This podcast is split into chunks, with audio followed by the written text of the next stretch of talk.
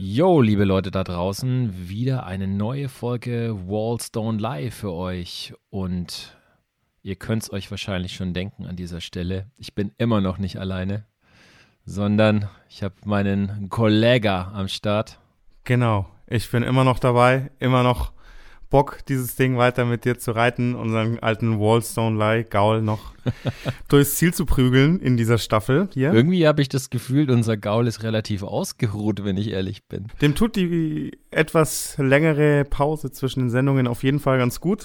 Die kleinen Verschnaufpausen machen sich bemerkbar oder werden sich bemerkbar machen bei dem, was noch so kommt, glaube ich. Ja, ich habe ja gehört, der Gaul hat zuletzt Station in Köln gemacht, also bei dir ums Eck. Das ist richtig. Das war auf jeden Fall doppelt entspannt für mich. Da musste ich nämlich mal nicht irgendwo um die halbe Weltgeschichte reisen, sondern ich konnte unseren Interviewgast mal ganz entspannt zu mir nach Hause einladen. Gab's auch noch nicht so in der Form. Bei Tee und Keksen? Ja, quasi. Bei Nudelsalat und Kölsch haben wir da ein bisschen gechillt und Baguette gab's, ganz lecker. Und ich bin sehr froh, dass er sich Zeit genommen hat und vorbeigekommen ist. Ich hatte nämlich den lieben Biatch in der Haus. Bezirk 2. Bester Mann mit dem besten Namen. Ja, yeah, auf jeden Fall. Und mit einem sehr langen Namen, auf jeden Fall. Da habe ich ein bisschen mit ihm drüber gesprochen, auch über dieses ganze digitale Sketchen, was ja wirklich ein Thema ist, bei dem er da von Anfang an eigentlich mit dabei war. So. Und das hat auch einen Grund, das wird er uns alles gleich ein bisschen genauer erzählen. Ja, ich bin gespannt. Let's go. Herzlich willkommen, Biatch. Hallo. Heute zur Abwechslung mal bei mir zu Hause in Köln, kleine Premiere. Ja, freut mich sehr, hier zu sein, danke. Ja, freut uns auch sehr. Für alle, die dich nicht kennen, du bist Teil der Bezirk 2 Agentur für Subkultur.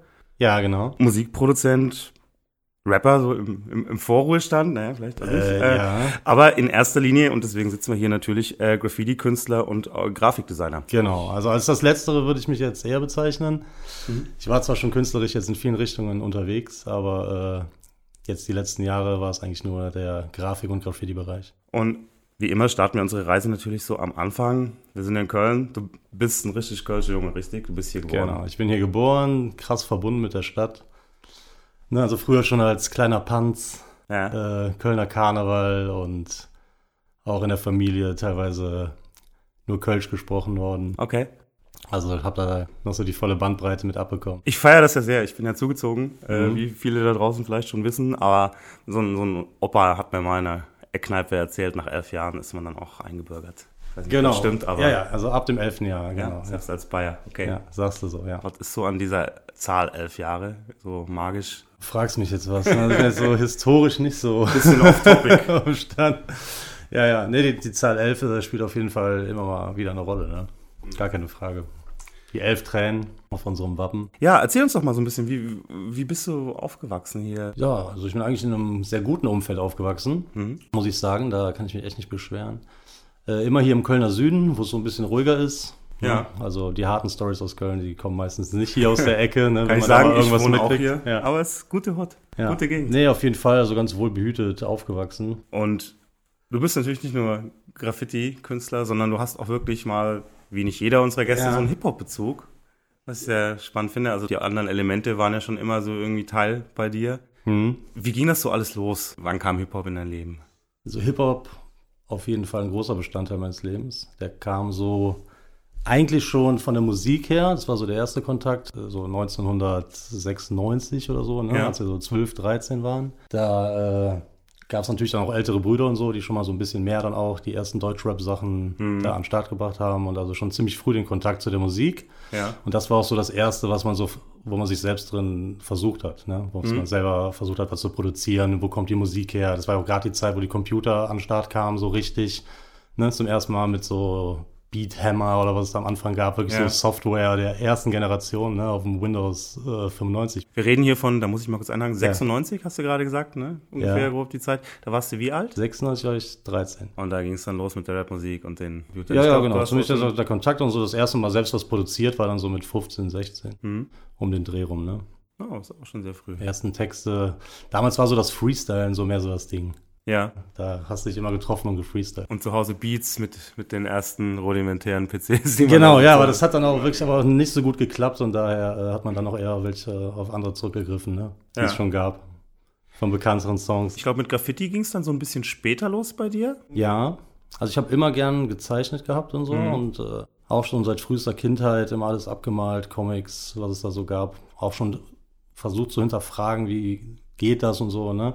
Ja. Wer steckt dahinter, wer macht das? Aber so richtig Graffiti kam ich auch irgendwie in meinem Umfeld nicht so mit in Kontakt irgendwie, ne?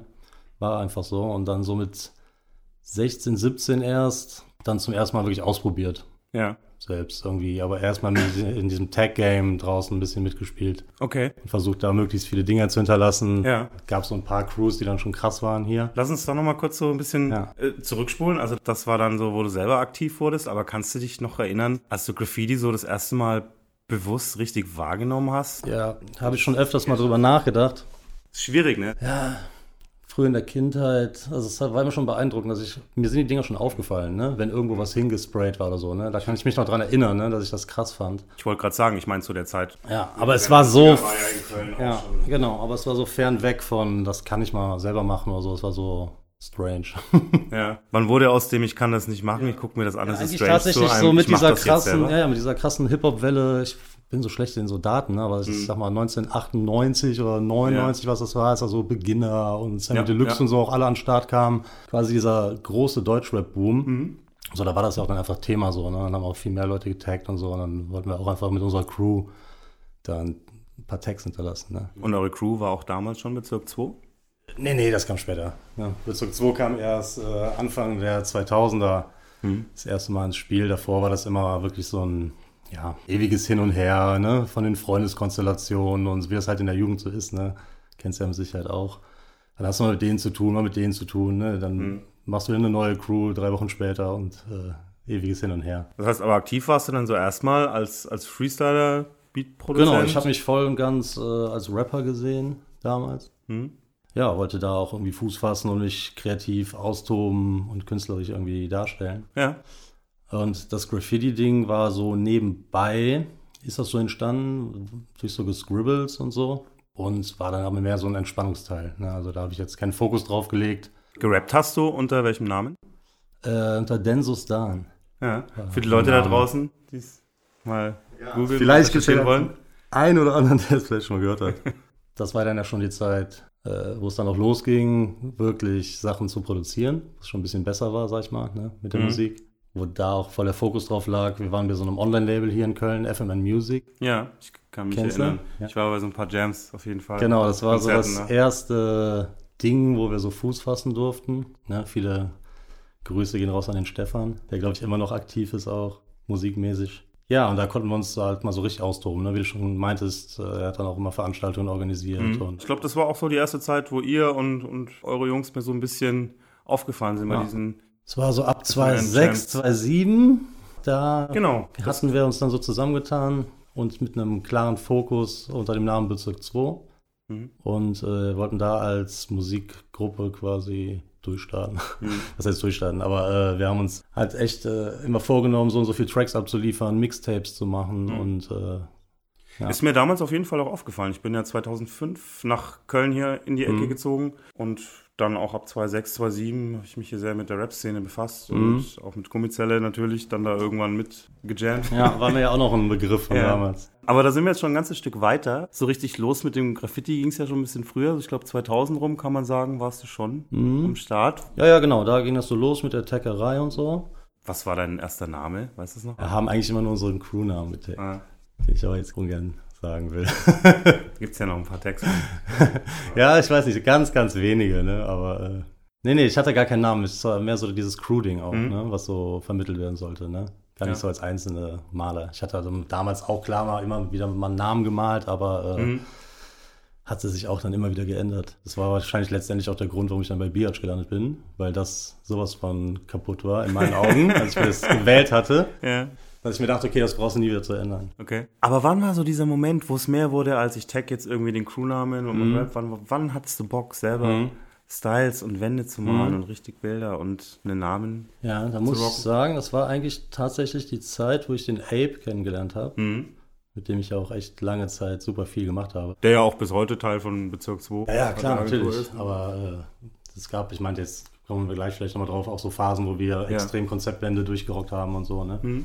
Den habe ich kennengelernt 2005, auch einfach durch verschiedene Freundeskreise dann, ne? Schließt sich alles zusammen.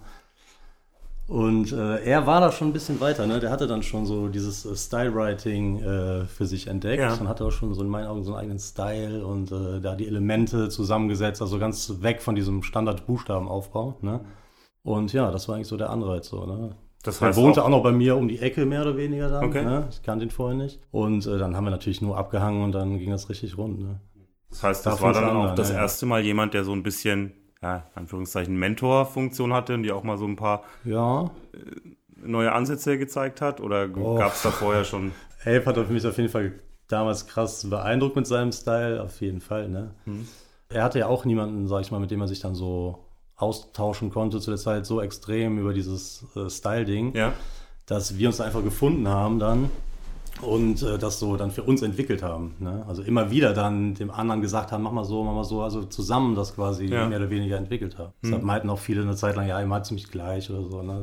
Das, was halt so hörst, wenn du dann zusammen so einen Style entwickelst, aber das ist für mich auch immer so eine Sache, wenn das anderen Leuten vorgeworfen wird, na ja, guck mal, die meinen alle gleich und so. Ja, das liegt vielleicht auch daran, dass sie zusammen das so kennengelernt haben, ne? Sich austauschen konnten, ne? Und früher war das ganz normal. Früher konntest du anhand der Styles sagen, aus welcher Stadt die Leute kommen. Ja, ja, klar. Also, das ist ja nichts Negatives, dass man sich gegenseitig beeinflusst und in die Richtung zusammen kreativ entwickelt, finde ich. Das ich war doch immer ganz locker so, ne? Pusht einen ja auch nur nach vorne, wenn man jemanden hat, der auch Bock hat auf dieselbe Ästhetik, sag ich mal. Also da muss man ja auch erstmal jemanden finden, der Bock hat auf diese Art von Style, auf die man selber Bock hat. Ja, ja, genau. Ja, wir waren auch ziemlich gleich gepolt. Also ich wüsste jetzt nicht, warum er dann da auch irgendwie, ne? Da einer so krass jetzt ausflippen sollte direkt mit dem Style. Es basierte halt auch alles irgendwie auf den damals altbekannten Sachen, ne? Da war auch noch keiner so ausgeflippt, ne? Wie man das heute jetzt so kennt, ne? Da konntest du dich jetzt gar nicht großartig entscheiden in meinen Augen, ja, ich male jetzt so den Style oder den 3D-Style oder den, ne? Sondern du warst schon so gebunden an dieses klassische Style-Writing-Ding, Wild-Style. Und das habt ihr ja auch ganz gut bedient. Als ich so, wie gesagt, 2005, 2006 nach Köln gekommen bin und hier gemalt habe, ist mir das auch schon relativ früh aufgefallen, so die Wände, die ihr immer zusammen gemalt habt. Und das waren immer sehr stimmige Wände mit sehr, gut durchkonstruierten, swingigen Wild-Styles. Ja, aber wir hatten auch immer damals Wert gelegt auf ein Thema halt, ne? Also wirklich nochmal diesen Step mehr gegangen, als ich es heute auch, sage ich mal, tue, ne? Wenn ich jetzt irgendwo malen gehe, selbst wenn es mit vielen Leuten geplant ist, ne? Einfach dieser Step mehr zusätzlich zu den Farben, nochmal dann wirklich Background-Elemente, themenbezogen, ne? Wirklich Farbanpassungen, die mega gut sind, ne? Mega gut passen. Ja, einfach dieses bisschen mehr Wert drauf gelegt und dann auch durchgezogen, das dann so umzusetzen, ne? Ja. Das fing an, dass wir in dieser Zeit, wo wir so den Style entwickelt hatten, auch Black Books gefüllt haben, logischerweise, und da auch jetzt nicht einfach nur die Styles reingeknallt haben, sondern immer wirklich die beiden Seiten komplett durchthematisiert haben, ne? Ja. Meistens mit irgendeinem aktuellen Ding, also wenn ich mir das mit irgendeinem aktuellen Thema, heißt, wenn ich mir das heute durchblätter, ist es auch ein bisschen wie so ein... Ich wollte gerade sagen, ich hoffe, die Black so Books gibt's alle noch. Ja, ja, selbstverständlich gibt's ja noch, ne? Auch wenn manche auf Umwegen dann nochmal für verschollen galten und dann doch wieder bei mir gelandet sind. Gibt es die natürlich noch, ja. Gucke ich mir auch gerne noch an. Okay, wir fassen mal zusammen. Also du bist so aufgewachsen in der Kölner Südstadt. Mitte der 90er ging es dann los, richtig, mit dem ganzen Rap-Film. Angefangen mit den Tags, mit der Crew erstmal, wo es dann auch mehr um dieses Bombing-Ding ging, bis dann so... Das war dann mehr so Ende der 90er, ne? Der Kontakt Ende der 90er so, und... Anfang 2000er ging es dann über auch in die Liebe für Graffiti und für die Buchstaben. Da wurde es dann mehr als Taggen, auch dann mit Ape. Und wir sind jetzt so 2005, 2006 in der Zeit, als ihr zusammen die Black Books schon mit Konzeptseiten gefüllt habt und auch Bezirk 2 als Rap-Crew am Start war. Ja, ganz genau. Das heißt, in der Zeit bin ich auch zweigleisig gefahren, wenn man es so nennen will. Habe also das eine gemacht auf der einen Seite und auf der anderen Seite die Mucke noch gemacht. Das kenne ich sehr gut, diese Problematik. Du sagst schon Problematik. Ja. Genau, das ist ja so das Ding. Hast du das Gefühl, also... Bereust du das im Nachhinein, diese Zweigleisigkeit? Nee, Gottes Willen. Ach, also erstmal geht es mir um den Spaß an der Sache, ne? Das hat ja alles, ich habe alles gemacht, weil es ultra viel Spaß macht, ne? Ja. Und habe damals auch noch, hättest du mich damals gefragt, ja, willst du mal mit der einen Sache irgendwie Geld verdienen, hätte ich dir wahrscheinlich auch gesagt, nee, das soll eher der Part von mir bleiben, wo ich mich austoben kann und machen kann, was ich will, wo ich da nicht drauf angewiesen bin, da abzuliefern. Aber so war das damals. Wir müssen natürlich trotzdem so ein bisschen über Bezirk 2 reden, denn über das, was ihr heute macht, möchte ich später auch noch gerne mal im Detail zu sprechen kommen. Aber dafür müssen wir auch verstehen, wie das alles so passiert ist und entstanden ist. Das war natürlich diese Zeit 2005, 2006, als das nicht nur mit dem Graffiti dann so richtig losging, sondern wie du schon gesagt hast, auch mit Bezirk 2 als Rap-Crew. Wer war da damals am Start? Ja, ich muss dir vorstellen, also Bezirk 2 ist damals gestartet mit einem riesigen Pool an Leuten, also es ist ein riesiges Team gewesen. Ne? Das war ja auch so der, wie so ein Künstlerkollektiv, so eine Community. Kolchose.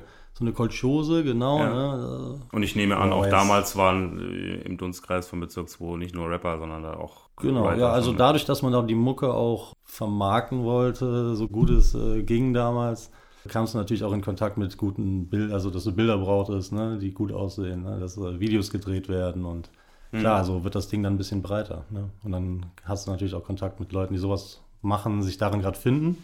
Aber wie gesagt, viele von damals sind irgendwann auch einen anderen Weg dann gegangen. Also es ist wirklich so lange her. Also. Und du bist ja auch so ein bisschen einen anderen Weg dann gegangen, denn das Rappen hast du ja so ein bisschen an den Nagel gehängt, sag ich mal. Ja.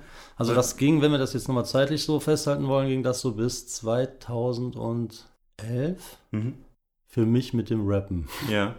Und dann habe ich für mich beschlossen, nicht mehr zu rappen, weil sich das Hip-Hop-Game in meinen Augen so verändert hatte. Das war dann die Zeit, wo der ganze Gangster-Rap kam und so, ne? Und ich war mehr so auf den Backpack-Style, ne? Es gefiel mir alles nicht mehr von der Attitude und von der Message, die da vermittelt wurde, ne? Und man fing an, sich so ein bisschen zu schämen dafür, dass man Hip-Hop macht, ne? Jeder kennt das, der in der Zeit diesen Sprung mitgemacht hat. Yes. So, und wie gesagt, ich war halt auch als Produzent aktiv. Da wurde jetzt nicht großartig viel drauf gerappt, ne? War auch mehr wieder so eine Spaßsache in der Spaßsache. Keine Ahnung, also irgendwie hatte ich zu viel Energie und zu viel Ideen.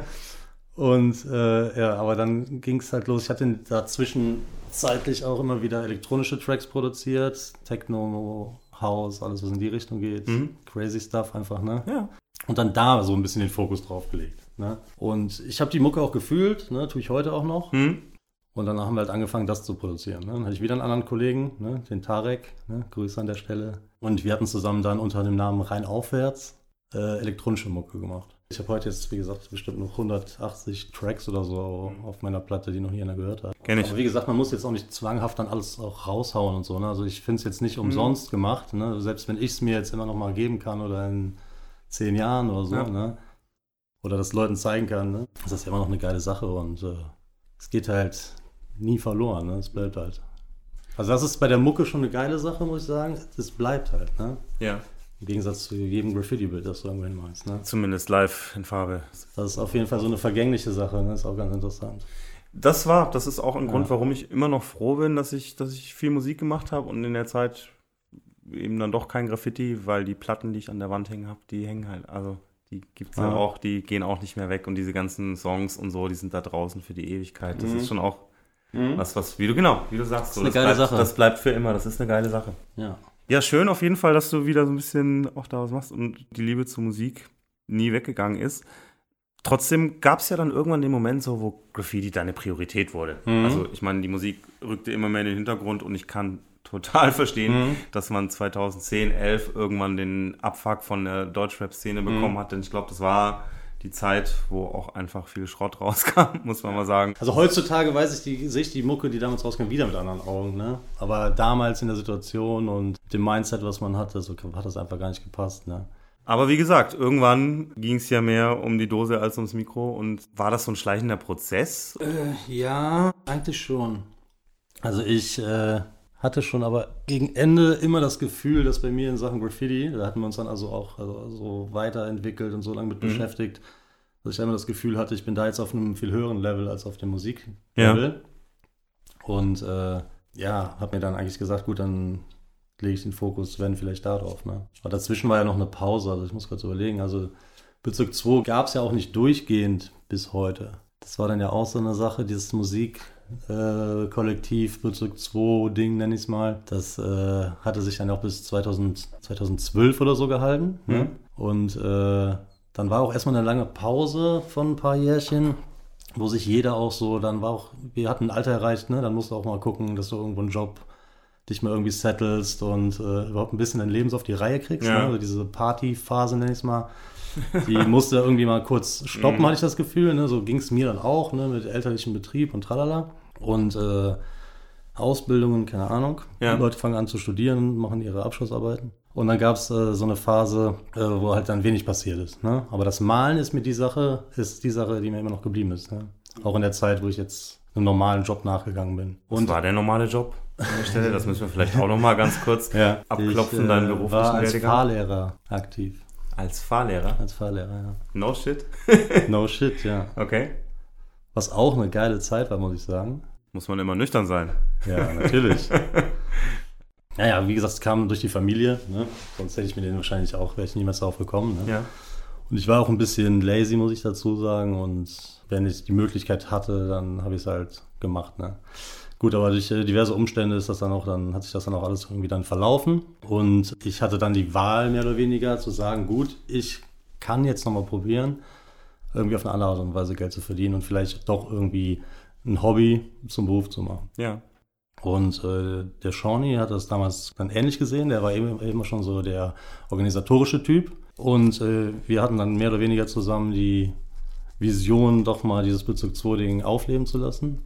Allerdings diesmal nicht wieder als reines Musikprojekt, sondern mehr so als Bezirk 2 Agentur für Subkultur. Das Ding, wo du halt all unsere Leidenschaften irgendwie dann auch buchen kannst oder auf irgendeine Art und Weise vermitteln kannst. Und um das mal kurz zu spoilern, denn heute kannst du ja auch wirklich von deiner Kunst leben. Mhm. Okay, so dann lass uns trotzdem noch mal so ein bisschen zurückspulen. Mhm. 2011 ging das dann mit dem Rappen so ein bisschen zu Ende. Da hast du natürlich auch schon gemalt, auch mit Ape schon lange und deinen Style vorangetrieben. Aber das war immer noch der Ausgleich einfach und da nie mit dem Ziel dahinter, jetzt irgendwie das professionell zu betreiben oder deinen Lebensinhalt damit zu bestreiten, sondern es ging darum, Styles zu rocken mit Ape und das deinen Style dann nach vorne zu pushen. Genau. Und zu rappen. Dann nicht mehr Rap, dann kam eher die elektronische Mucke, hast du ja gesagt, mit den Live-Sets. Das ging dann noch ein paar Jahre, so bis 2014, 2015. Bis auch das dann so ein bisschen zum Erliegen gekommen ist. Beziehungsweise habe ich mich damals komplett daraus zurückgezogen, ganz bewusst. Ich hatte ja auch einen Haufen an Geräten und verschiedensten Maschinen da rumstehen, um die Mucke zu machen. Ja. Und habe mich dann auch ganz bewusst entschieden, mich da von all dem zu trennen. Ne? Habe alles verkauft, an Leute gegeben, wo ich weiß, okay, die können damit mehr anfangen, die sind gerade auf dem Film. Ne? Aber ich wollte gar nichts mehr bei mir zu Hause haben. Um gar nicht mehr in die Versuchung zu kommen, da jetzt anzufangen, mir die Nächte um die Ohren zu schlagen, weil ich halt mir damals wirklich das Ziel gesetzt hatte, ich werde jetzt hier als Graffiti-Artist probieren, irgendwie die Kunst oder das Handwerk an den Mann zu bringen. Und ich stelle mir das krass vor, also ich kenne das ja, ich mache ja auch Musik und es frisst einfach verfickt viel Zeit. Und dann hast du jetzt dein ganzes Equipment, das du da hattest, weggegeben und einen Cut gemacht und gesagt, so, das war's jetzt mit der Musik. Da hattest du ja richtig, richtig viel Zeit. Also das muss ja so ein richtiger Startschuss gewesen sein, um richtig durchzustarten, wenn man sagt, so, jetzt kann ich alles auf Graffiti fokussieren. Das war 2015. Ja, 2015, und dann, 2016. Das muss ja wie so ein, genau, das muss ja wie so ein Knall gewesen sein, oder? Was du da an Zeit auf einmal zur Verfügung hattest, wenn du sagst, jetzt nur noch Graffiti und keine Mucke mehr. Ja, auf jeden Fall. Zeit war da. Wie sah dein Leben aus? Nimm uns mal mit so, 2015. Ja. Ich kann dir nicht mehr genau sagen, wie es zu der Zeit aussah. Wir lebten auch in einem ganz random Wohnverhältnis in so einer WG damals noch. Ja. Und zu dritt mit Shawnee und mit Tarek. Richtige Rapper-WG. Ja, Künstler-WG, haben es alle immer genannt. So. War das dann auch der Moment, wo du gesagt hast, jetzt will ich auch Geld damit verdienen und das zu meinem Beruf machen? Oder ging es dann da immer noch erstmal darum, ich male jetzt einfach nur meine Styles für Graffiti, für Hip-Hop, weil ich dieses Ding so liebe und weil ich das brauche? Ja, ich bin jetzt nicht mit einem krassen Businessplan daran gegangen, ne? Muss ich ganz ehrlich sagen. Sondern es ergaben sich so ein paar erste Möglichkeiten, kleinere Aufträge, wo man gucken konnte, ein bisschen Fuß fassen konnte, auch ein paar dauerhafte Sachen. Und diese Aufträge dann auch mit Ape zusammen? Ja, genau. Mit Ape zusammen am Start. Oder auch mal mit mehreren. Ja. So wie es halt notwendig war. Aber es war alles noch so im Rahmen, sag ich mal. Und hat sich dann nach und nach wirklich entwickelt. Ne? Ja, vielleicht auch ein bisschen glücklich, wie es war. Ne? Aber man hat dann so ein paar Jobs erledigt. Und das spricht sich dann rum. Und wir waren halt auch ein relativ großes Team, ne? Sodass jeder auch ein bisschen Werbung machen kann und davon erzählen kann und den gleichen Film fährt. Mhm. Da hast du ja schon eine ganze Weile den Namen Biatch gemalt. Das war ja auch eigentlich der Name, den du dann, als du angefangen hast, Slides zu malen, hast konsequent durchgezogen und immer gemalt hast. Genau, Biatch, ja. Gab es, als dir klar wurde, okay, das geht jetzt mehr in diese Auftragsrichtung, irgendwo mal diesen Moment, wo du überlegt hast, den Namen zu wechseln? Denn jemand, der des Englischen mächtig ist und jetzt nicht so Hip-Hop-affin ist, der hat da vielleicht erstmal ein paar Vorbehalte. Ja, auf jeden Fall, ne? Also da habe ich mir ja schon ganz früh Gedanken drüber gemacht. Also mal ganz unabhängig von der 6 bis 7 Buchstaben-Kombo, die ja wirklich todeslang ist. Irgendwie, also ein 7-Buchstaben-Namen, ich würde ja kaputt gehen. Ja, das war auch das, was diesen Witz daran, das war ja wirklich nur ein Witz. Ich meinte ja eben mal, ich hatte mir den Namen ausgesucht, weil diese ganze Namensänderei ging mir irgendwann so auf den Sack, dass ich einfach meinte, komm, ich mache jetzt Biatch. Und alle finden es mal kurz lustig und gut ist. Und da war der Fokus ja auch noch nicht so hart da drauf. Ne? Ja, aber der Style hat sich halt auch immer wieder mit den Buchstaben nachher weiterentwickelt. Auch in dieser Sketch-Zeit mit Ape zusammen. Und wo wir da dran rumgefeilt haben, ist der Name immer weiter gewachsen. Aber irgendwann kam ich halt natürlich zu der Situation, wo ich mir dachte, was mache ich jetzt? Ne? Weil es ist schon ein bisschen random auf der einen Seite. Man verbindet es vielleicht auch, wenn du jetzt Biatch Graffiti auch liest, gar nicht mit einem einzelnen Künstler, sondern denkst vielleicht, das ist ein Graffiti-Blog oder so, ne? Ja, könnte theoretisch auch sein, ne? So wie Graffiti oder sowas, ne? Ist für kommerzielle Maßstäbe natürlich trotzdem jetzt nicht der neutrals, oder also kann durchaus so einen negativen Touch haben für den einen oder anderen. Ja, genau, aber ich bin bis heute auch mit super vielen Leuten natürlich in Kontakt getreten und die dann auch meinen Namen erfahren haben, den dann auch ausgesprochen haben vor mir, aha, okay, ne? Mhm. Aber es hat jetzt nie einer großartig auf die Bedeutung hingewiesen. Ja. Alle haben das entweder direkt gerallt, dass es einfach nur so random sein soll. Das ist natürlich auch durch die Schreibweise schon ein bisschen abstrahiert vom eigentlichen. Klar, von dem Grundwort schon natürlich. Ne? Aber gab es mal die Überlegung zu sagen, als du dachtest, jetzt professionalisiere ich das Ganze ein bisschen, dir da einen anderen Namen zu geben? Eigentlich nicht, nee. Deshalb habe ich den Namen ja gewählt, weißt du? Um mir nicht jetzt irgendwann wieder einen neuen Namen auswählen zu müssen. Ne? Mhm. Ich habe dann zwar meine Schreibweise geändert, so mit B-I-A-D-G-E ins Französische, Biatch, umgewandelt. A, weil mir die Buchstaben gefallen haben und weil es auch so ein bisschen dann wieder davon ableitet. Ne? Ich war jetzt auch und noch ein Buchstaben mehr im Namen drin, einer mehr. Ich war jetzt auch dran, mir eventuell nochmal die türkische Variante Biatch zu machen, ne? Mit so einem C am Ende. Nice. B-I-H-A-C und auch so dieses kleine... Das ist übrigens eine sehr schöne Idee für die ganzen Writer da draußen, die alle immer über ihren Namen fluchen, den sie sich gewählt haben. Man kann ja mal eine andere Sprache als Ansatz nehmen und vielleicht mal eine andere Schreibweise. Genau, also ich dachte, es wäre witzig, dass so auf die Tonalität dann, ne? So wie man es ausspricht. Ne? Vielleicht gibt es auch noch russische, griechische oder chinesische Zeichen, ne, die das Gleiche bedeuten, wenn man es ausspricht. Ja, wäre ich sehr froh, wenn jemand, der es wüsste, mir zukommen lässt. Und du hattest ja für eure Aufträge dann auch sehr schnell den passenden Rahmen, sage ich mal, mit immer noch Bezirk 2. Denn, ich habe es am Anfang schon gesagt, aus der ehemaligen Rap-Crew wurde irgendwann die Agentur für Subkultur, nennt ihr euch. Klär uns doch mal so ein bisschen auf, wie da die Strukturen sind, wie das alles vonstatten ging. Also irgendwann habt ihr ja gesagt, ihr macht aus dieser Rap-Crew eine professionelle Agentur. Wenn man sich den Rap-Auftritt ansieht und was ihr schon so gerissen habt, dann ist das ja wirklich... absolut respektabel. Ja, wir wussten halt, was wir konnten. Und anstatt dass jetzt jeder auf eigene Faust selbstständig macht, wollten wir einfach so ein Dach auch bieten für die kreativen Leute um uns herum, ne? Die auch den Push haben und den Willen haben, das jetzt auf die Art und Weise durchzuziehen. Ne? Mit drunter genommen und halt geguckt, ob es klappt. Und ihr seid sehr breit aufgestellt. Das muss man an der Stelle vielleicht nochmal kurz zusammenfassen, wer alles dabei ist. Shawnee, der Rapper, der auch seit Gründungszeiten schon mit dabei war. Genau, der aber auch die Orga macht. Okay. Für die Orga zuständig ist. Du und Ape seid immer noch als die Graffiti-Künstler. Genau, wir sind für die Graffitis zuständig. Dann haben wir den David für die Fotos, Jonan für Videos und unseren Mann Orchestra im Musikstudio. Okay, das heißt, ihr könnt den Leuten wirklich so ein rundum Multimedia-Paket wahrscheinlich abliefern. Genau. Oder was sind so die Dienstleistungen, die ihr anbietet? Auf jeden Fall Fotoshootings, Videodrehs für Film, Fernsehen, Internet, Lernportale, Arbeiten an CIs. Logoentwicklung, Webdesign. Ne? Das sind jetzt alles Sachen, wo ich noch nicht mal selber großartig mitwirke, außer es geht vielleicht um irgendwelche Design-Vorschläge oder Ausarbeitungen. Das ist zum Beispiel auch so eine Sache, die mir sehr geholfen hat, dass ich immer schon auf diese digitale Seite halt bedient habe von Anfang an. Erstmal klein in Form von Flyern, Postern, Logos und auch selber für uns immer alles kreiert habe am Computer. Sprich für die Website oder für die Social-Media-Kanäle. Ne? Ich habe das dann vom Fotografen bekommen, ja, aber war dann letztendlich zuständig dafür, dass alles dann auch seinen Platz findet und dementsprechend präsentiert wird. Ne? Am Computer, auch mit Photoshop und so, da warst du ja sowieso schon sehr früh aktiv. Da würde ich später gerne noch mal ein bisschen näher drauf zu sprechen kommen. Lass uns gerne noch mal so ein bisschen bei der mittlerweile Agentur für Subkultur bleiben.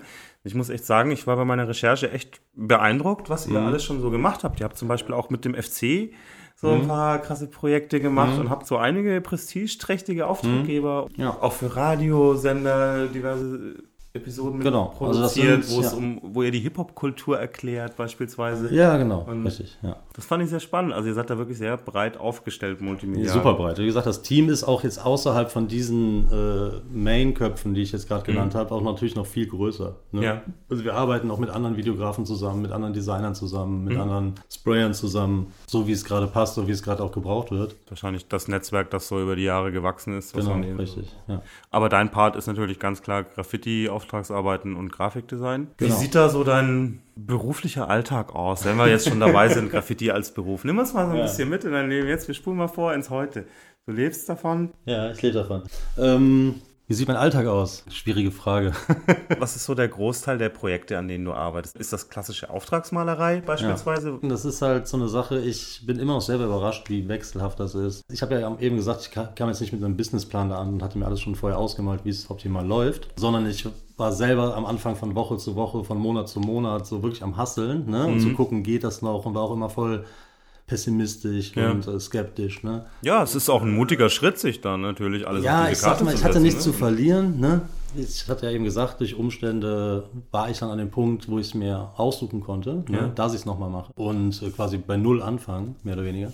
Was kotzt dich am meisten an bei deiner Arbeit? Gibt es irgendwas, was dich richtig aufregt, wenn du Aufträge malst? Also ich versuche das ja auch dann immer aus der Künstlersicht zu sehen. Und am meisten fuckt man sich natürlich über sich selber ab, ne?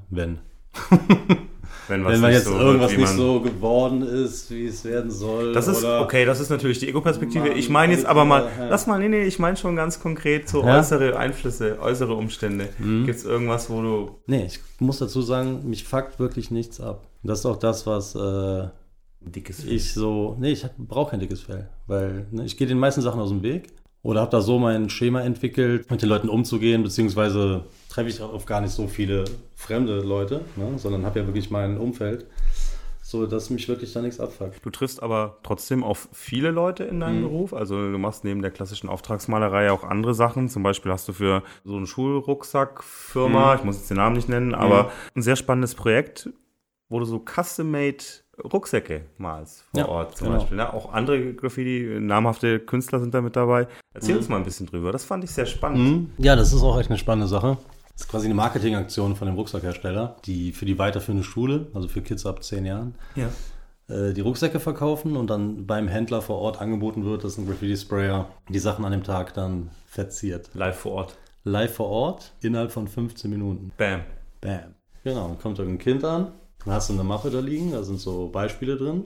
Manchmal haben die auch selber was gemalt oder sich ein Foto irgendwie aus dem Internet besorgt. Ja. Ja, dann wollen die es da drauf haben. Da musst du aber auch schnell schalten. Da steht da so ein Kind mit seinem Traumwunsch-Imagebild und du musst musst du extrem schnell schalten. Ja. Deshalb ist auch die Sache, es geht da jetzt nicht großartig ums Malen. Da malst du einfach mit Lackstiften wahrscheinlich? Also ich male mit Acrylstiften, Airbrush-System habe ich da am Start und mit Lackstiften. In 15 Minuten den ganzen Schulranzen. Genau. Ja. Aber wie gesagt, das Malen ist nur die halbe Miete mehr oder weniger, weil wie du schon sagst, du musst dich ans Zeitlimit halten, ne? Du hast die Leute da vor dir, die müssen sich was aussuchen, ne? Du musst die da so auch so ein bisschen hinführen, ne? Du glaubst gar nicht, wie viele sich da dann einfach mal Zeit nehmen. Und du musst trotz allem auch immer noch mit dem Kunden kommunizieren und eigentlich auch so ein bisschen gut gelaunt sein. Ich meine, es sind auch Kinder. Ja, klar, du musst schon so ein bisschen so eine kleine Show abziehen. Ja, genau.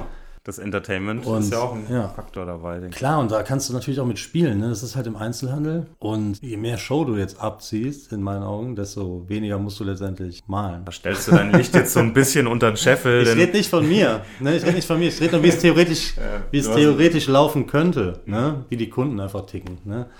Aber wie gesagt, ich selber bin mein größter Kritiker. Und habe die höchsten Ansprüche an mich selbst. Ne? Deshalb meine ich, ich bin nochmal abgefuckt nach so einem Tag, auch wenn vielleicht 20 Leute glücklich waren. Ne? Weil es einfach ein paar Stellen, die ich mir vorgenommen hatte, das besser zu machen oder das besser klappt, als es nicht geklappt hat. Aber die Kunden wissen es ja nicht. Dass das, sage ich mal, ne, jetzt noch ein Ticken schöner hätte sein können. Ne? Wenn da jetzt so ein Kini mit so einem, ich sag mal, so einem Pokémon-Motiv vor dir steht, malst du das dann 1:1 ab oder bringst du da deinen eigenen Stil mit rein? Da bringe ich auf jeden Fall meinen eigenen Stil mit rein. Ja. Also im Fall Pokémon, klar, hast du vielleicht auch mal so eine Schattenfigur oder sowas, weißt du, oder dann mal das auch andeutest oder das in dem Style malst, wie halt Pokémon die Schrift ist, ne? Ja. Mit dem Fading und den blauen Outlines. Ich meine, also man findet dann meistens auch eine geile Anlehnung an das Thema, was das Kind sich gewünscht hat. Und ich versuche natürlich oft, wenn es jetzt irgendein, keine Ahnung, ja, ich mag gern schwimmen oder so, ne, dann ist mir natürlich auch lieber irgendein Spruch drauf, ne, wie, dass ich ein paar Buchstaben malen kann, ne. Es ist so ein bisschen Speed-Painting, ich weiß nicht, wie man so... Auf jeden Fall, ja, man selber sieht das ja nachher nicht mehr, aber wie gesagt, wenn ich das dann teilweise auch so Videoaufnahmen sehe oder so... Aber die Kids rennen ein paar Jahre mit dem Ranzen zur Schule, das darf man nicht vergessen. Aber du musst mal überlegen, ich habe schon ein paar tausend Stück angemalt, aber noch nie einen auf der Straße gesehen. Das wäre meine nächste Frage gewesen, wie viele von den Dingern hast du schon gemalt? Letztens selber mal überlegt, ich kann es nicht genau sagen, aber vielleicht 7000. 7000? Ja. What? Mal 15 Minuten? Ja, es ist schon ein bisschen Zeit draufgegangen, ne? Nee, das ist auch einer von den Jobs, der wirklich seit Tag 1 mich auch begleitet. 7000 Schulranzen malt man nicht mal in einem Jahr. Der mich seit Anfang an begleitet und auch echt immer dann so eine gute Basis geliefert hat, sag ich mal. Ne? Du bist doch nicht der einzige Künstler, der das macht, ne? Da sind ja auch ein paar andere namhafte Künstler, die über den Projekt sind. Wer ist da so mit on board? Wir haben da den Davis aus Hamburg. Wir haben den T-Rock aus Augsburg, wenn ich mich nicht irre, ein Oldschooler, super nice, der auch geile Elektromucke macht. Ich glaube, der ist auch so in alle Richtungen, sind verstreut. Ja, den Tank hier aus Köln. Ja, geil. Battlet ihr euch dann, wer mehr Ranzen geburnt hat? Ich habe 7000 Schulranzen laufen. Das ist auch nur eine Schätzung und das habe ich auch nur für mich ausgerechnet und die anderen haben, glaube ich, noch mehr. Ist auf jeden Fall eine ganz schön beeindruckende Nummer. So. Muss man erstmal machen, 7000 Ranzen malen. Ja, aber es macht auch Spaß. Also wie gesagt, ich bin ja auch, bevor ich als Fahrlehrer gearbeitet habe, auch aus dem Einzelhandel gekommen. Da hatte ich noch 4 Jahre vorher im Einzelhandel gearbeitet. Das heißt, ich hatte nie Probleme, irgendwie auf Menschen dann zuzugehen oder die auszuhalten, sage ich mal. Ne? Diese Stresssituation, die du in so einem Laden haben kannst, ne? Wenn so 5 Leute vor dir stehen und alle wollen irgendwas von dir und so, das bringt ja viele schon aus der Fassung. Ne? Ich glaube, das unterschätzen sehr viele Leute, die versuchen, beruflich mit Auftragsmalerei über die Runden zu kommen, dass der Kundenkontakt ein ganz wesentlicher Bestandteil dieser ganzen Sache ist und dass man auch ein bisschen mit Leuten können muss. Also man kann nicht nur der verschworene Typ sein, der da sein Ding malt, außer man hat einen Manager, der die Kundenakquise und alles für einen übernimmt. Und den Kontakt. So ist es, so, aber so ist es ja bei uns mehr oder weniger. Ne? Über die Agentur muss ich mich um viele Sachen nichts kümmern. Ich kann dann die weiteren Schritte auch abgeben und sagen, ne, dass jemand anderes sich erstmal darum kümmert, was Motivfindung und so angeht. Ne? Aber ich glaube, dieses Interagieren können mit Menschen ist ein ganz wesentlicher Faktor. Auch gerade, also jetzt, das ist ja das Extrembeispiel, wenn du dann irgendwie an einem Tag da 30 Schulranzen oder wie viele malst du denn an einem Tag? Wie lange geht denn so eine Session? Die geht bis zu 6 Stunden. Das heißt, da hast du 20 Kids und die musst du alle einmal bespaßen. Also Soft Skills sind da schon ein wesentlicher Faktor, finde ich. Ja, ja, klar. Und jetzt mach das mal so 10 Tage am Stück. So Phasen gibt es da nämlich auch. Ja. Deshalb ist es eigentlich ganz nice, weil du dann schon ein bisschen planen kannst. Okay, im Sommer mache ich diese 10 Tage, ne? Diese Tour für die Rucksäcke. Und ja, das gab mir auch so ein bisschen mehr Freiraum zu gucken, wann mache ich andere Sachen. Ne? Ja, sehr spannend, was du uns da alles erzählt hast, was du alles so schon gemacht hast. Eine andere Sache, die ich auch total spannend bei dir finde, ist das digitale Malen und Sketchen, denn du warst da so in meiner Wahrnehmung schon wirklich sehr, sehr früh mit dabei am Start. Als das so losging, in meiner Wahrnehmung 2015, 16, hat das so Einzug gehalten, auch langsam im Graffiti. Die ersten Leute haben sich rangewagt, die meisten waren noch sehr skeptisch. Du warst da ganz weit vorne mit dabei, schon ganz früh. Da muss man vielleicht nochmal ganz kurz ausholen, du warst ja auch, wir haben es vorhin schon mal ganz kurz angeschnitten, auch sehr früh bei so Grafikprogrammen wie Photoshop dabei. Ich glaube, so Photoshop 1 war bei dir schon am Start, oder? Genau. Als ich also meinen ersten Rechner hatte, hatte ich direkt auch, wie gesagt, Photoshop 1 drauf. Es war halt die Zeit, wo es gerade das Internet kam. Ne? Ja. Und jeder, ich weiß noch, wir haben uns irgendwelche Internetseiten gemacht für unsere Truppe, mit der wir feiern waren und so. Ja. Ne? Also irgendwas, da gab es noch keine Crews und kein Rap und kein Graffiti irgendwas, ne? Da war aber schon dieses Thema Computer am Start und Grafiken zurechtschneiden, Hintergründe machen, schöne Bilder irgendwie einfügen, ausschneiden. Ich hatte mir dann auch noch so HTML draufgezogen, so die Basics, ne? Dass man also so die Seiten programmieren konnte. Das heißt auch schon lange vor Graffiti, deswegen hattest du wahrscheinlich auch so gar keine Berührungsängste, was so dieses digitale Artwork angeht. Nee, überhaupt nicht. Also ich war ja wirklich die Generation, also die jüngste Generation, die bewusst zum ersten Mal damit arbeiten konnte. Hatte ich so das Gefühl, ne? Wie war das so für dich, als der erste Pen rauskam und man wirklich richtig malen konnte? Das war ja schon nochmal was anderes als Photoshop mit der Maus. Und ja, es gab ja damals auch diese Pads, ne? Also wenn du da mal einen Strich gezogen hast, 1:1, dann war es ja mit so einem Wacom-Pad oder so, mit so einem Stift, den es dazu gab, ne? Wo du aber auch auf den Bildschirm gucken musstest und mit dem Stift malen musstest, ne? Ja. So, dass du also gar nicht den Blick auf dem Stift hattest. Mhm. Habe ich einmal gemacht, fand ich super weird. Ist auch so eine Sache für sich. Ich habe es halt dann immer so lange durchgezogen, bis es dann geklappt hat. Ja. Ne? Aber gut, also, ich musste selber jetzt mal gucken, wie die Sachen von damals überhaupt aussehen. Ne? Trotzdem nochmal eine ganz andere Nummer, als ich nehme jetzt ein iPad und sketch da wie auf einem Blatt Papier ganz intuitiv einfach drauf. Das war ja nochmal Next Level, kann man schon sagen. Mhm. Ja, nee, davor kam noch ein Level. Und zwar das, wo du das Ganze mit dem Finger machen konntest. Das heißt, meine ersten Pieces auf dem iPhone. Ja. Habe ich auf dem iPhone gemacht. Mit dem Finger. Mit Sketchbook. Mit der App. Aber das war doch richtig. Das war geisteskrank. Wenn ich das, also für mich damals nicht, weil du zoomst ja immer quasi nur an eine kleine, winzig kleine Stelle ran, malst die, ne? Und dann, ne, so kriegst du ja nachher dann das komplette Bild. Auf dem iPhone. Auf dem iPhone, ja. Und jetzt auch kein iPhone, wie es heute, ne?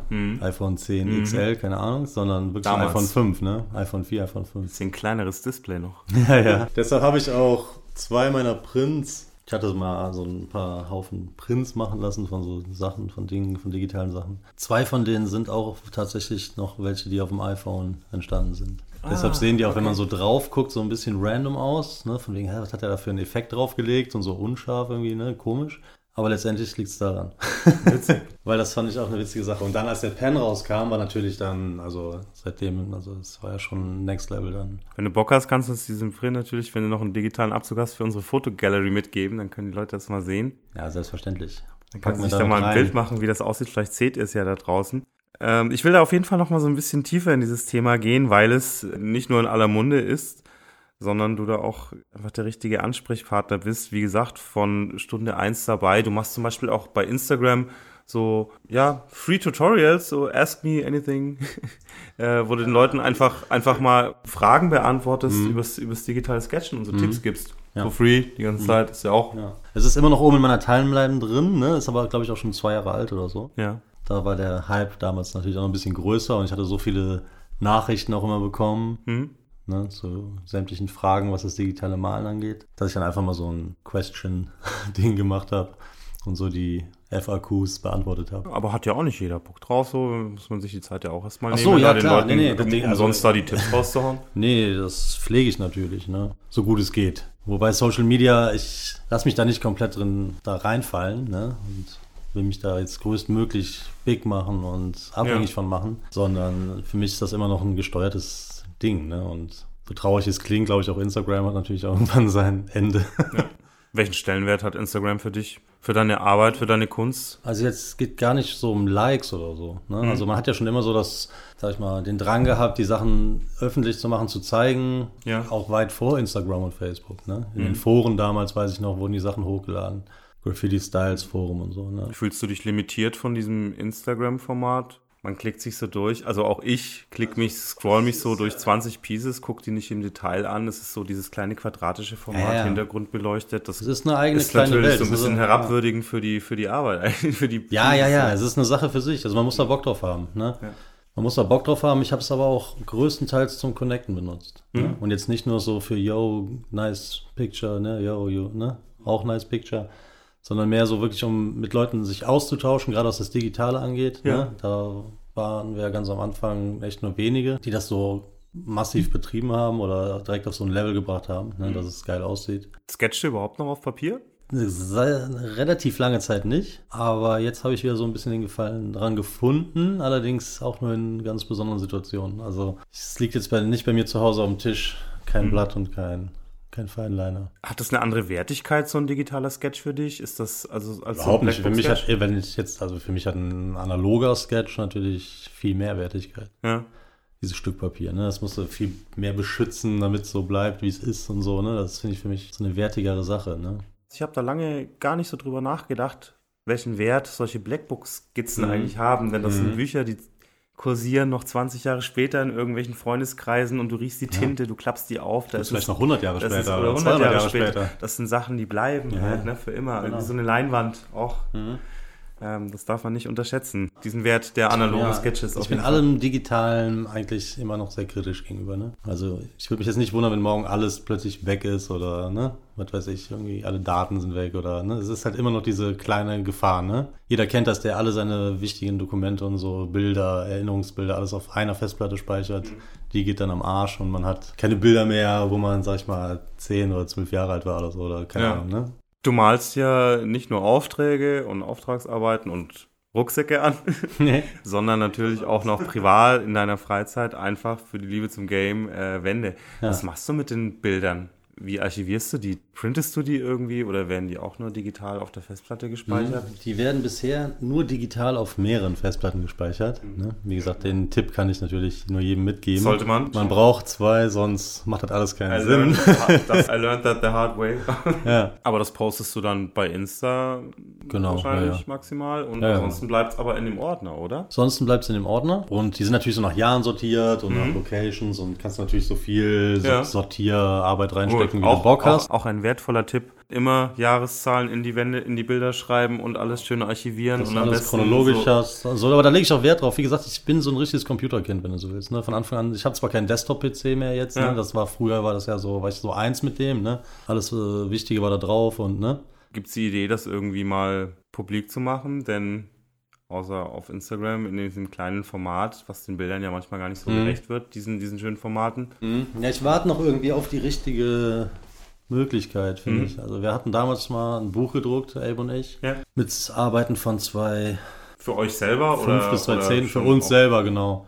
Einfach um das so, da hatten wir den gleichen Gedanken, ne? Ja. Wir so, warum die Bilder liegen nur da rum, wir müssen die jetzt in ein Buch packen und es ist auch so, das Buch hat schon jetzt hunderte Hände durchlaufen und die Bilder wurden gesehen und man hat sich zurückerinnert und so, ne? Von Leuten, die vielleicht nie gesehen hätten. Wir haben jetzt auch angefangen, mit unserer Crew jedes Jahr so ein Jahrbuch zu machen. Das ist auch, glaube ich, ganz wichtig. Wie du schon sagst, jedes Foto in einem Buch ist größer als ein Bild auf dem iPhone. Und so ein Buch stellst du dir halt ins Bücherregal, das holst du auch mal raus und blätterst du mal durch. Und auf der Festplatte, selbst das Bäcker vom Bäcker blickt halt nur im Schrank. Findest du, dass dieses digitale Sketchen auf dem iPad, so wie das heute ist, mit diesen ganzen Brushes, dass das deinen Style verändert hat, deine Art zu malen? Ja, definitiv. Also woran merkst du das? Gravierend. Das merke ich schon beim Schaffensprozess, ne? Dass du einfach merkst, okay, ich komme viel schneller ans Ziel, da wo du vorher 10 Blätter zerknüllt hast, weil dir die ersten Striche nicht gefallen haben und auch nach dem Radieren du keinen Bock mehr hattest jetzt, weil es schon so knüsselig ist, da jetzt nochmal den Ultra-Style abzuliefern, hast du natürlich da A, super viel Material und B, super viel Zeit gespart. Ne? Du machst ja auch teilweise nur Moves mit dem Programm. Ne? Du musst ja den Strich dann gar nicht mehr wegradieren, den du gemalt hast, sondern tippst da irgendwie da drauf, dann ist er direkt wieder weg. Ne? Das heißt, du machst wirklich wie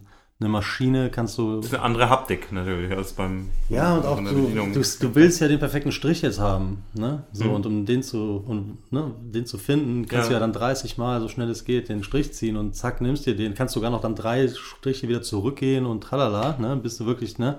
Das ist der Grund, warum ich Bock habe, mich da mehr reinzufuchsen, weil ich 20 Blätter voll mal, die alle im Papierkorb landen, bis ich den perfekten Strich habe. Genau, das ist ja nur der eine Aspekt. Der andere Aspekt ist, du kannst das Programm ja auch mit seinen Funktionen nutzen und statt zu malen, mehr konstruieren. Ne? Das heißt, du malst einfach einen geraden Strich und mit den Verzerren-Tools und so, die es da gibt, ne, machst du dir in 0,nix den Schwung, den du gern hättest. Aus diesem geraden Strich. Das heißt, ne? Also es gibt mehrere Wege zum Ziel. Ne? Es muss nicht alles, was du da siehst, muss aus der Hand so gezogen worden sein, sondern das Programm macht doch viel für dich, was die Perspektive angeht. Ne? Also jeden Style, den du malst, wenn du dem nachher noch so ein bisschen Perspektive gibst, dass er unten ein bisschen breiter wird, oben ein bisschen zusammenläuft, ohne dass du es jetzt großartig wahrnimmst optisch, aber wenn du es mit dem vorherigen vergleichst, schon eine andere Wirkung da ist. Ne? Das sind so Kleinigkeiten, wo du so einen Feinschliff reinbringen kannst. Kann ich total nachvollziehen. Es macht ja schon wahnsinnig viel aus, wenn man zum Beispiel so einen handgezeichneten Style mal einscannt und im Photoshop einfach ein bisschen die Perspektive verzerrt, die mal ein bisschen länger, größer, dicker, höher zieht. Das macht ja auch schon ganz viel. Und da kommst du halt viel schneller zu deinem Sketch, den du eigentlich haben willst. Ja. Ne? Wenn du was im Kopf hast, aber es wird nicht so, dann verzerrst du es einfach, machst es wieder durchsichtig, malst in einer neuen Ebene wieder drüber, ne? Also hast quasi so eine Blaupause, ne? Die du so als Guide nimmst, ne? Wenn du den neuen, ne? Jetzt die neuen Outlines drüber machst.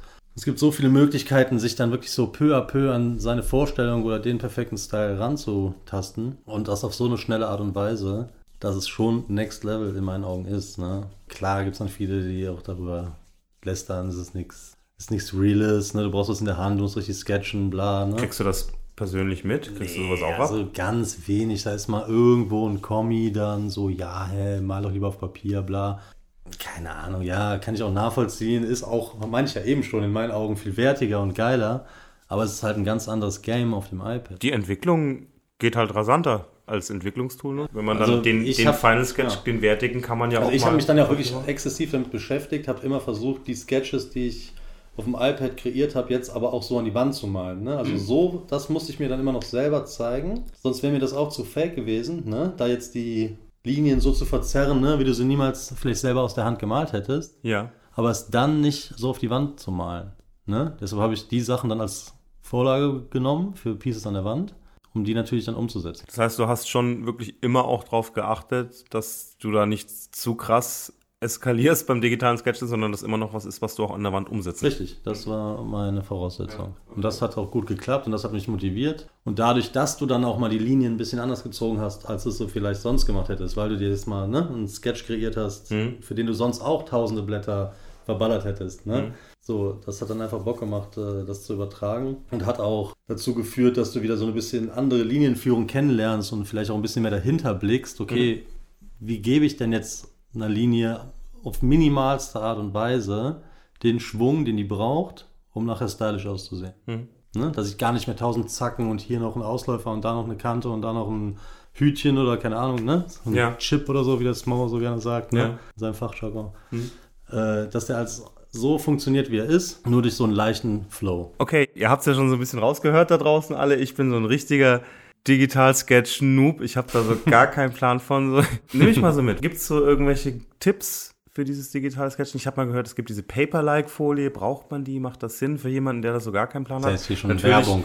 Ja, es ist Werbung. Da kommen wir jetzt vielleicht mal um ein paar Namen nicht umhin. Aber ich als Noob würde jetzt sagen, ich brauche so ein iPad und Procreate und so ein paar Brushes. Ja. Und wahrscheinlich irgendwie eine Folie mit einer Beschichtung da drauf, damit das gut... Das ist halt unter... Ja. Also du brauchst auf jeden Fall... Diese Folie, würde ich schon behaupten.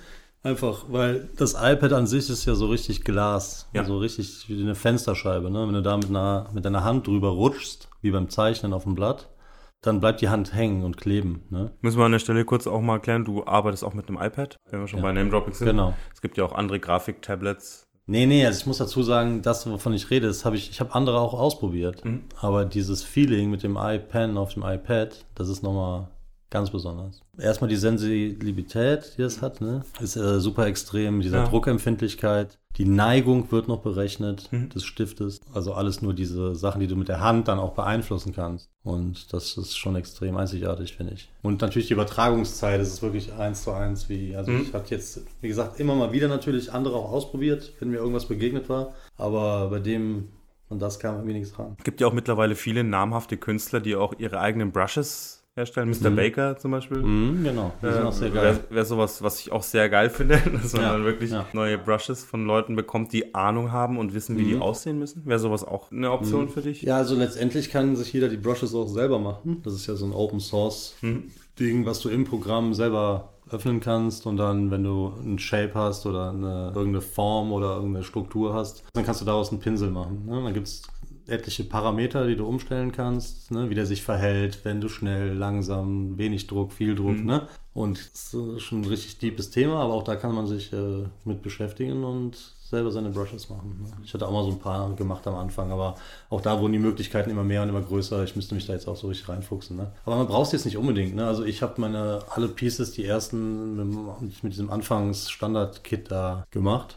Ich wollte auch jetzt so ein bisschen eher darauf hinauszielen, ob es für dich eine Option wäre, so das eigene Biatch-Brushset zu designen und zu verkaufen. Ich habe das auch schon. Ah, gibt es? Ja, aber es ist auch nicht publik. Wenn mich einer mal gefragt hat und da wirklich Interesse gezeigt hat, so, dann habe ich ihm das geschickt. Ne? Aber weil es auch im Vergleich zu anderen, klar, das sind halt die Sachen, mit denen ich arbeite. Das sind halt teilweise auch die Basic-Sachen, die aus dem Programm, nur halt auf mich ein bisschen angepasst. Manchmal musst du den Druck, die Sensibilität, ne, alles so, die Korrektur, die Linien werden ja teilweise so ein bisschen korrigiert. All das kannst du ja irgendwie einstellen. Das ist auf deine Geschwindigkeit. Weil ich habe schon vielen Leuten zugeguckt beim Sketchen am iPad. Die Leute gehen schon anders vor. Aber die Software bietet dir halt die Möglichkeit, es auf dich anzupassen. Mhm. Wenn du einer bist, der schnelle Linien zieht, dann kannst du es auf dich anpassen. Wenn du einer bist, der ganz langsam zieht, ne? Das sind alles so Kleinigkeiten, wo man sich auch wirklich erstmal mit dem Ding vertraut machen muss und sich auch wirklich darauf einstellen muss. Also auf jeden Fall komplett ungeahnte Möglichkeiten, so Sky is the limit. Das ist natürlich so, alles ist möglich. Das ist auf der einen Seite cool, auf der anderen Seite birgt das aber natürlich auch gewisse Probleme und Gefahren, wie zum Beispiel diese Realness-Debatte, die sich da entzündet hat und die auch immer noch tobt, darüber, was noch okay ist und was nicht. Ich weiß nicht, inwieweit du das mitbekommen hast. Da gab es ja zum Beispiel diesen krassen Post von Paar darüber, ob das noch in Ordnung ist, wenn du eben nicht mehr sehen kannst, ob so ein Panel auf einem Train echt ist. Oder. Aber da sind wir ja bei einer anderen Sache jetzt. Ne? Alle Pieces, die ich gemacht habe, ne? Die sind, da siehst du auf den ersten Blick, das ist eine digitale Arbeit. Ne? Das kannst du nämlich machen, indem du es von der Belichtung, vom Kontrast her schon unnatürlich heftig rüberkommen lässt. Plus der Hintergrund ist einfach nur ein Fading zwischen zwei Farben oder so. Ja. Da ist ja jedem klar, das ist direkt eine digitale Arbeit. Ne? Es ging ja mehr in die Richtung, was ist, wenn ich digitale Arbeit jetzt auf Hintergründe packe, die in der Graffiti-Szene beliebt sind. Ne? Sei es U-Bahn-Stationen, Bahnen. Oder ich finde auch, bei deinen Arbeiten sieht man natürlich immer komplett ganz klar, was digital ist und was nicht. Ja. Trotzdem verfolgst du ja diese Debatte auch. Da würde mich einfach mal deine Meinung interessieren, wenn du das so mitbekommst. Wie stehst du dazu? Gibt es da eine Grenze? Wo ist die Grenze? Also für mich gibt es da keine Grenze. Wir reden immer noch von Instagram, wo wir eben beim Thema waren. Das ist eine kleine Welt für sich und da kann meiner Meinung nach passieren, was will. Das ist was anderes, wenn jetzt einer einen besprayten Train riesengroß ausdruckt und den jetzt wirklich hier im Real Life draußen zwischen zwei Bäume hängt oder so, damit du denkst, da stand jetzt ein besprayter Train von dir. Also so, wenn das einer macht, würde ich sagen, fände ich das schon wieder richtig highly innovativ. Das ist jetzt ein bisschen sick. Ja, ich habe das gerade auch schon so Typen, die mit so riesigen ausgedruckten Pieces hinkamen. Das habe ich auch gesehen. Und so Riesen-Sticker quasi und die dann quasi einfach nur drauf gehört. Pieces gestickert haben auf die Trains, habe ich auch mal gesehen. Aber das ist ja noch cool, finde ich. Wenn du jetzt ein Sticker-Dude bist und machst halt Riesen-Sticker, ist das halt ein Sticker, ne? Ja, ist witzig. Ja, und du kommst mit so einem Besenstiel an, rollt ihn da hoch. Ja. Nee, aber wie gesagt, ich will keine Diskussion führen über Sachen, die bei Instagram passieren. Das ist nicht die Welt, ne? Ganz im Gegenteil, das ist nur ein ganz kleiner Bruchteil. Finde ich eine sehr schöne Aussage. Ich glaube, da sollten wir uns alle ein bisschen mehr zurückbesinnen. Das geht auch vorbei und geht auch vorbei, genau, so sieht's aus. Nee, aber ich will auch nicht haten, ne? Ich meinte ja, es ist cool, ich konnte dadurch Leute connecten, gerade mit diesem digitalen Stuff. Du siehst ja, was die anderen machen und ich habe die connected. Viele von denen sind heute mit mir befreundet, ne? Ich habe die auch besucht, weil ich dann durch den einen Job mit den Rucksäcken viel durch die Gegend gefahren bin. Habe ich immer geguckt, wenn ich irgendwo übernachten musste oder irgendwo mal weiter weg von zu Hause war, ne? Wen gibt's denn hier? Aus diesem Instagram-Netzwerk, mit dem ich mal getextet habe oder so, den ich jetzt mal besuchen kann. Ne? Und da habe ich super geile Erfahrungen gemacht und echt auch Freunde kennengelernt. Das waren aber auch alles Writer? Ja, oder Designer. Einfach, wo ich weiß, die machen auch irgendwie. Es ging mir dann nicht nur darum, ne, jemand Neues kennenzulernen, sondern auch jemand kennenzulernen, wo ich weiß, okay, guck mal, der macht auch sein eigenes Ding irgendwie, lebt davon, augenscheinlich. Ne? Wusstest du ja nicht. Ne? Hätte auch sein können, dass er sagt, nee, ich bin super rich oder Papier, was weiß ich, was für eine Firma noch nebenbei. Aber da auch nochmal Erfahrungen zu sammeln, wie kriegen die das hin, wie machen die das, weil ich war ja auch neu in dem, oder ich fühle mich immer noch neu in dem Business. Trotzdem bist du ja schon eine ganze Weile in diesem Künstlerbusiness aktiv und auch erfolgreich aktiv und hast, finde ich, auch sehr beeindruckende Referenzen da gesammelt über die Jahre. Und was auch passiert ist über die Jahre, ist, dass sich dein Style weiterentwickelt hat. Das ist auch so eine Sache, über die ich nochmal so ein bisschen mit dir sprechen wollte jetzt zum Ende, denn das ist was mir bei sehr vielen Writern da draußen aufgefallen ist, die lange malen, die früher, wie auch du und Ape, Da sind wir wieder bei den Styles damals, 2005, als ich nach Köln gezogen bin und ihr da, oder 2010 vielleicht, lass es sogar sein, in Braunsfeld da noch gemalt habt. Da hast du anders gemalt als heute. Wilder, das, ja. Wilder, genau. Es war viel geschwungenere Wild Styles. Wir werden so ein paar Bilder, ich hoffe, so ein paar alte Bilder hast du ja auch sogar bei Instagram noch. Ich habe mal wirklich durchgescrollt und geguckt, ob ich noch so ein paar alte finde. So ein paar sind noch drin. Ja, ja, klar, auf jeden Fall. Ich finde die auch weiterhin nice. Also ja, auf jeden Fall. Das ist aber eine Entwicklung, die fällt mir bei ganz vielen Leuten auf, die jahrelang diese krassen, komplexen Wildstyles machen und irgendwann brechen es alle runter auf die Grundstruktur des Buchstabens wieder. Und das ist was ich bei dir auch gesehen habe. Die sind nicht mehr so geschwungen, verschnörkelt, du bist wieder sehr zurück zu den ausdefinierten, klaren Grundbalken. Ja, ja. War das eine bewusste Entscheidung oder war das so ein schleichender Prozess? Das war natürlich eine bewusste Entscheidung und die hat meines Erachtens damit zu tun, dass man sich als Künstler einfach immer weiterentwickeln will. Ja. Und klar, arbeitest du darauf hin, jetzt deinen Wildstyle irgendwann so weit zu haben, ne, dass du super zufrieden damit bist, ne, und es dir gefällt und so. Aber das ist, dieser Weg dahin macht dir auch Bock, ne, immer wieder neue Erkenntnisse zu erlangen, ne, die anzuwenden, zu üben, irgendwann selber zufrieden damit zu sein. Das ist ja immer, man will sich ja immer erst selber zufriedenstellen mit dem, was man macht, ne. Und wenn du irgendwann an einem Punkt angekommen bist, wo es vielleicht nichts mehr gibt oder nur noch zu wenig gibt, ne, wo man sich jetzt noch ändern könnte, dann muss es auch wieder vielleicht ein bisschen zurückgehen, ne, wieder zum Wesentlichen. Also mir haben meine Styles auch gefallen, gar keine Frage, aber ich hatte viele Pieces gesehen, wo ich mir selber dachte, okay, warum sehen die jetzt so geil aus? Ne? Das ist doch einfach nur ein ganz normaler Buchstabe und so. Ne? Also ich hatte mich oft von so einem Effekt, wie du ihn gerade beschrieben hast, selber flashen lassen.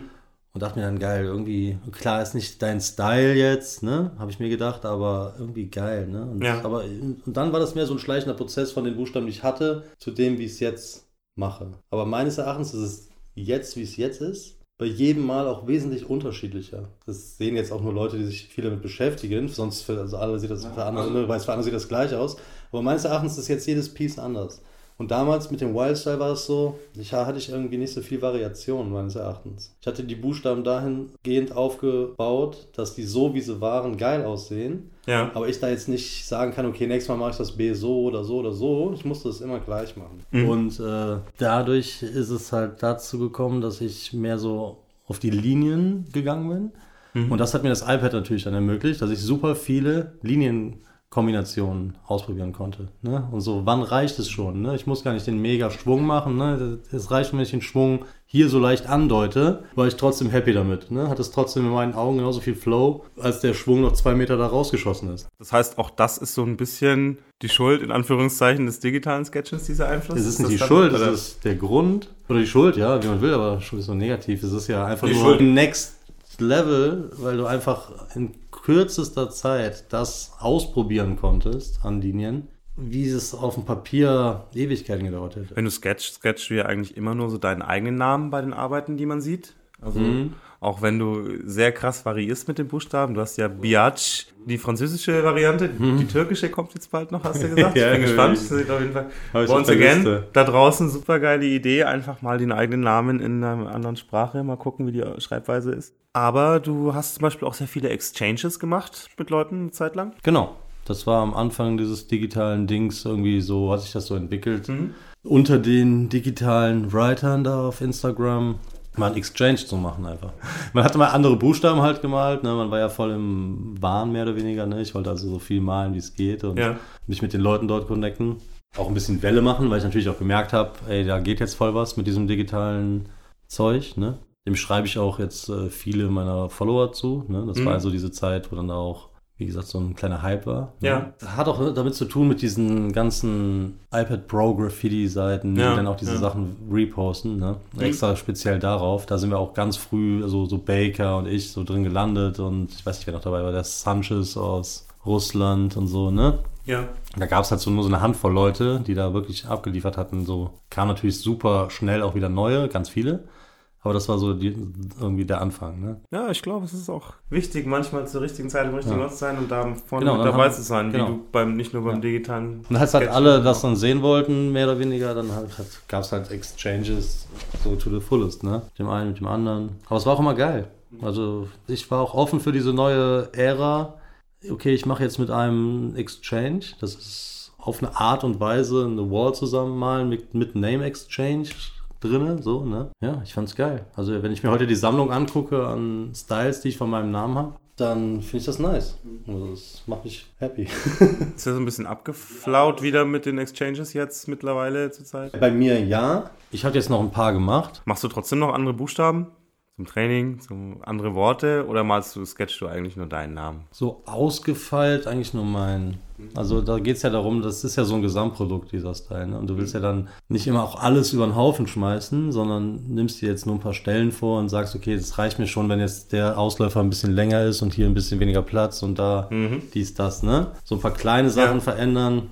Wenn wir jetzt mal so deinen Style Status Quo betrachten, wie siehst du deinen Style? Gibt es irgendwas, was du anders machen möchtest? Kommt da wieder so ein Umschwung oder bist du gerade glücklich so mit den... Ach, ich bin eigentlich super happy, ja. Also ich meine, man selber macht sich ja immer am wenigsten Gedanken darüber. Mhm. Ich wurde jetzt auch häufig angesprochen auf die Frage, wo du meinst, warum hat sich dein Style so verändert und so? Und ich so, ja, ich sehe das gar nicht selber so...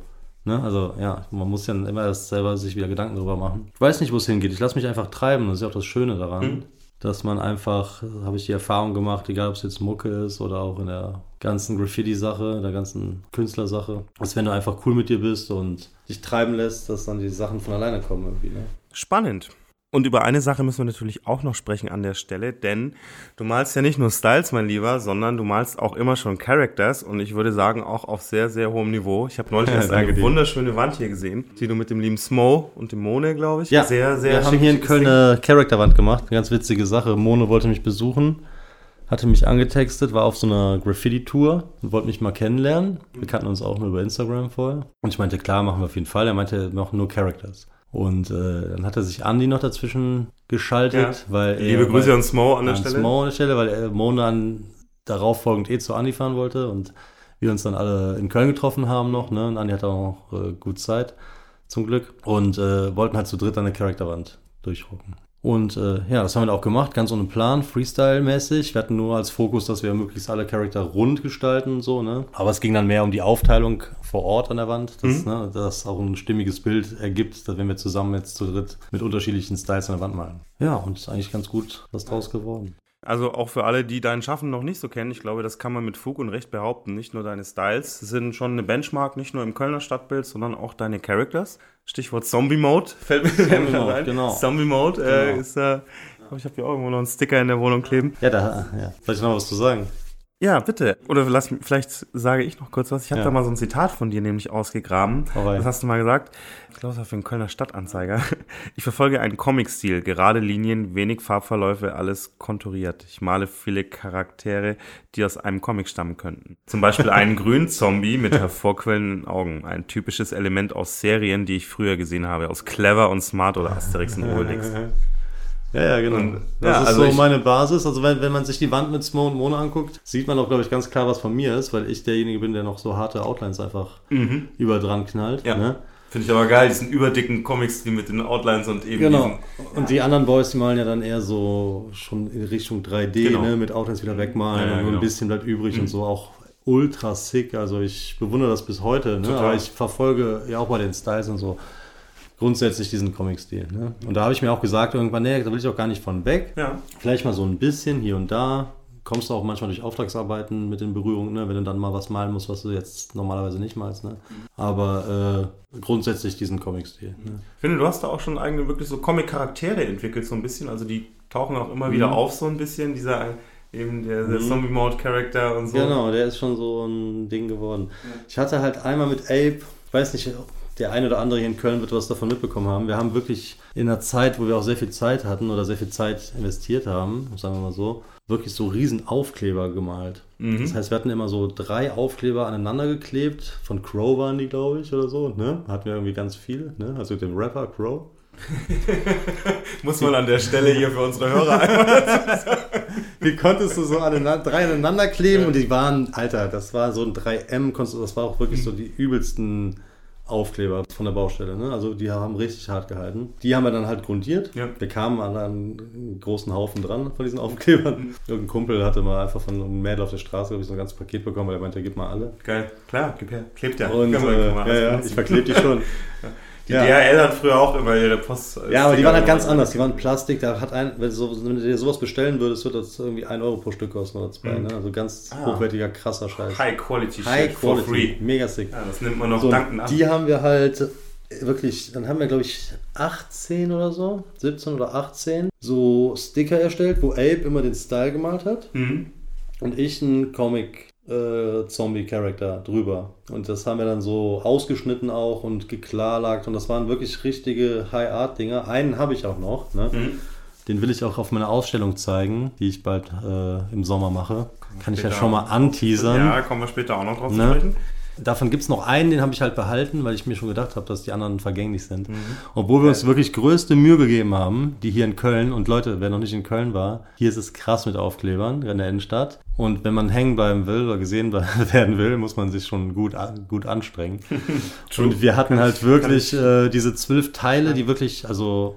in meinen Augen kleine Kunstwerke waren, handgemalt. Mir sind dann ja auch natürlich gesehen, hier in Köln verteilt. Damals waren aber irgendwie die Handys noch nicht so krass, sodass ich heute nur noch echt so verpixelte Handyaufnahmen davon habe. So, es gibt keine Fotos mehr davon, das wäre die Frage. Es gibt Fotos davon, doch, alles. Aber jetzt nicht so wie heute, dieses 4D. Hoffe ich natürlich für unsere Hörer, du gibst uns auf jeden Fall ein Foto für unsere Gallery mit, damit ihr zumindest mal so eins von diesen schönen Kunstwerken seht.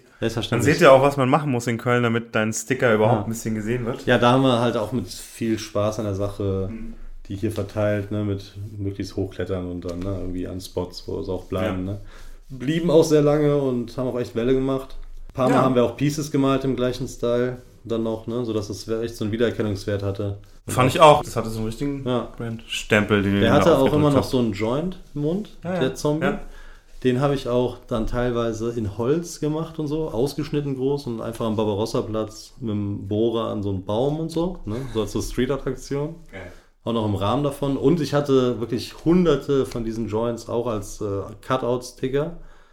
Und hab das war noch die harte Clubzeit hier, die man in den Clubs verteilt, sodass, glaube ich, heute noch in den Clubs, die noch nicht abgerissen sind ja auch leider viele, tatsächlich in allen Backstage-Bereichen noch irgendwo diese Joint-Sticker kleben. Ja. Also da war ich so ein bisschen auf diesem Street-Art-Trip und mit diesen Zombies und so irgendwas zu... Ich hatte auch bei Babak eine Ausstellung gemacht damals, mit Ape zusammen auch, aber auch in diesem Zombie-Style. Ne?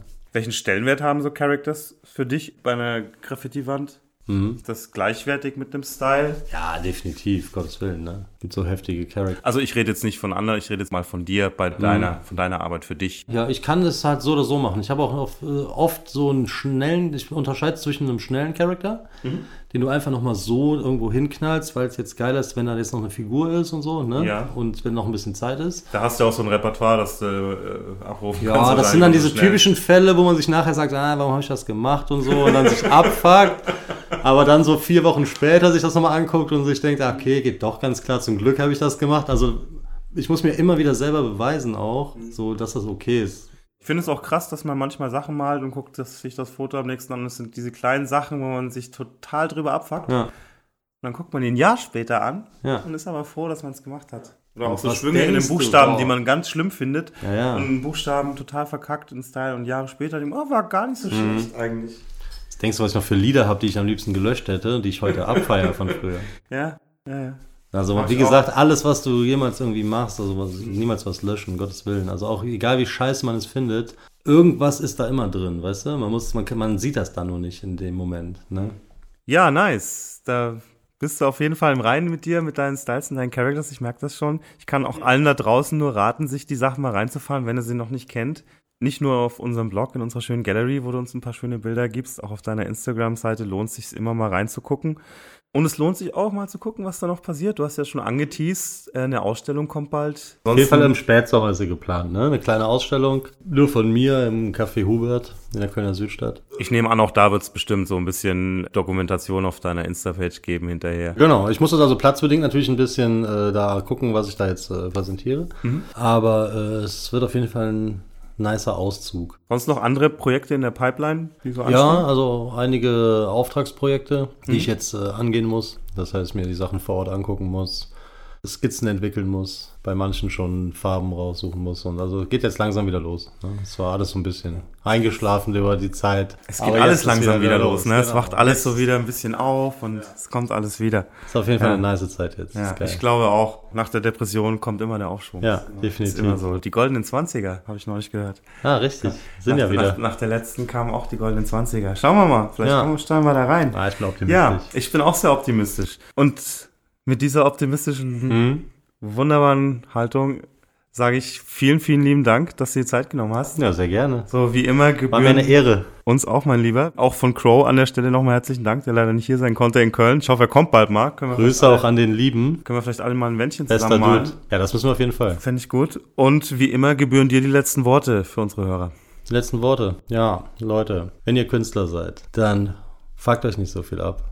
Macht einfach das, worauf ihr Bock habt. Und das immer weiter. Grüße gehen raus an meine Jungs von Bezirk 2, meine liebe Frau und alle, die mich kennen. Peace. Yo, Biatch, bist du ready für die One-Liner? Yeah. Die beste Zwei-Farben-Kombo der Welt ist? Türkis-Lila. So, jetzt kommen wir zu ein bisschen Legendenstatus. Cantu oder Kakao? Cantu. Jo, da bist du auch nicht ganz unbedarft. Wie sieht's mit Characters aus? Characters sind... ... In meinem Fall immer ziemlich drüber. Und wenn wir beim Style sind, ein guter Style braucht unbedingt... guten Schwung. Lass uns mal zum Thema Rap übergehen. Meine aktuelle Rap-Lieblingszeile ist... Kann ich nicht sagen. Das ist auf jeden Fall was von Moneyboy, dieses mit dem 50s und Honeys. Oh mein Gras, Mann. Okay. Geiler Spruch. Life's a biatch and then we die. Mal kurz zu deinen Homies. Bezirk 2 bedeutet für mich die Basis von allem. Also da bin ich auch schon sehr dankbar an das ganze Team und alleine hätte ich das auf jeden Fall nicht so hingekriegt. Und ihr macht da ja auch viele Aufträge. Vielleicht gibt es eine Branche oder eine Firma, für die würdest du niemals einen Auftrag malen? Ölindustrie, Waffenindustrie und so politische Sachen, da halte ich mich komplett raus. Nächste Frage ist auch geil. Ich krieg die Krise beim Malen, wenn... ... Es 40 Grad heiß ist und ich in der Sonne stehe. Oh Mann, das ist mir als Halbspanier auch relativ bekannt. Immer den Schatten wählen, immer den Schatten. Die Kölner Graffiti-Szene besticht vor allem durch... Vielfältigkeit? Fragezeichen. Okay. Lass uns mal kurz zu den Buchstaben wechseln. Dein Lieblingsbuchstabe ist? Boah, das stelle ich mir schon seit Tag 1 selber diese Frage. Auf jeden Fall nicht T. Na gut, okay, also wenn du keine Lieblingsbuchstaben hast, gibt es vielleicht sowas wie einen Lieblingshassbuchstaben? I. Okay, aber Moment mal, das I, das hast du doch in deinem Namen drin. Ja, deshalb habe ich den jetzt ja auch als Hassbuchstaben genannt, weil mit dem habe ich wirklich immer zu tun und deshalb hasse ich den. Wie sieht's denn mit Sauberkeit aus? Bei seinen Pieces zu cutten bedeutet für mich? Muss sein, leider.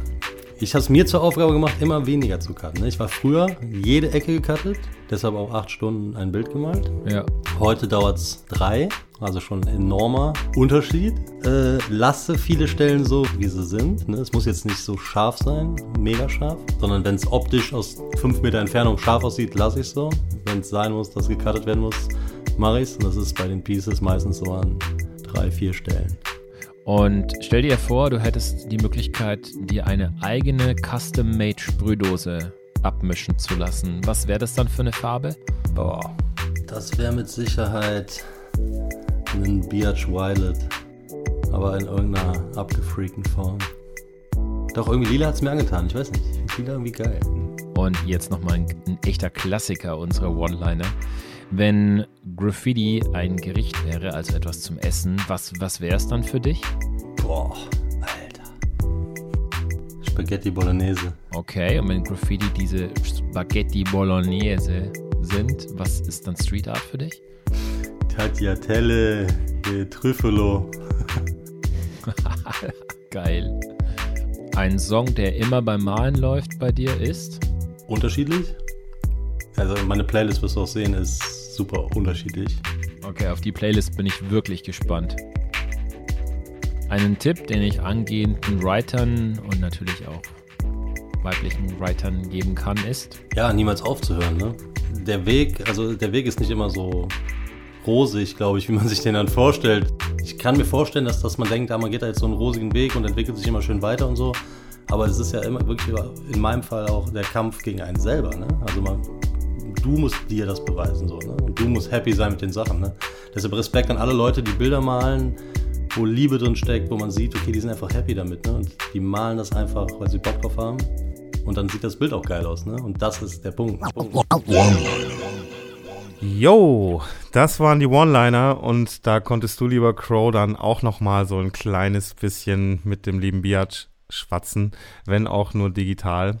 Ja, darüber habe ich mich jetzt schon sehr gefreut. Ich meine, ich kenne den Biatch jetzt schon seit einer ganz schönen Ecke. Ich muss dazu sagen, wir kennen uns nicht wirklich gut, aber ein paar Mal gesehen, oft geschrieben und ich muss sagen, er ist ein sehr, sehr entspannter und extrem netter Zeitgenosse, also Daumen nach oben. Ich muss sagen, ich kenne ihn auch schon länger, wenn auch nur vom Sehen so und eigentlich eher über diese Rap-Musik-Sache, die jetzt im Interview auch so ein bisschen kurz gekommen ist. Da könnte man wahrscheinlich eine komplette eigene Sendung mal mit ihm über dieses ganze Thema produzieren und Rap-Musik, sei es elektronische Musik oder eben Hip-Hop machen. Mhm. Ich weiß gar nicht, ob das außerhalb von Köln bzw. von NRW so große Kreise gezogen hat. Hier war das auf jeden Fall ein Begriff, FMN Music und was er da so erzählt hat. Und auch bis heute machen die Bezirk 2 Jungs ja relativ viel im Musikbereich, jetzt nicht nur Chartmusik, sondern auch eben Auftragsarbeiten im Multimedia-Bereich. Also ganz spannend, wie sich da auch so Hip-Hop-Rap-Producer irgendwie eine Karriere aufbauen konnten. Mhm. Das ist eben auch alles dieser Hip-Hop-Spirit, finde ich. Ja. Der da bei ihm durchkommt. Naja, ich muss ehrlich sagen, als ich mir die Folge angehört habe, dachte ich mir, für dich war das jetzt ein doppelter oder vielleicht sogar in dreifacher Hinsicht ein Heimspiel, weil erstens Kölle, zweitens ein Rapper oder ein Ex-Rapper quasi und drittens jemand, der aus so einer Leidenschaft oder aus zwei Leidenschaften jeweils was gemacht hat und sich jetzt am Ende dann doch irgendwie entscheiden musste. Bei dir fühlt sich das ähnlich an, wenn ich ehrlich bin. Also wie war das für dich so? Ich habe mich bis heute nicht entschieden. Das neue Album kommt raus, Mann. Diesen Monat kommen die ersten beiden Singles und nächsten Monat kommt das Album, neues Label, The Yard. Kann ich mal ein bisschen Promo machen für meine Musikkarriere an der Stelle. Und ich habe, da können wir später auch nochmal näher drauf eingehen, mir nach dem Interview dann natürlich, ich konnte nicht anders, bin losgezogen und habe mir so ein fucking iPad mit Procreate geholt. Und seitdem läuft es auch wieder besser mit der Graffiti-Karriere. Geil. Also, ja, ich konnte mich da bis heute nicht entscheiden. So ein iPad nimmt einen ja faktisch die Arbeit ab. Man muss ja gar nichts mehr können. Lol. Es ist schon wirklich geil. Also ich hatte wirklich schon lange mit dem Gedanken gespielt und das Interview mit dem lieben Biatch und was er dann da so erzählt hat, war dann so das letzte Quäntchen, was mich dann dazu bewogen hat. Allein die Tatsache, dass du eben einzelne Buchstaben dann nochmal ausschneiden, neu verformen, wieder anpassen kannst an den Style. Das ist schon sehr weit vorne. Die ganzen, also diese unbegrenzten, wirklich, muss man ja sagen, Möglichkeiten, die man da hat. Das ist schon crazy.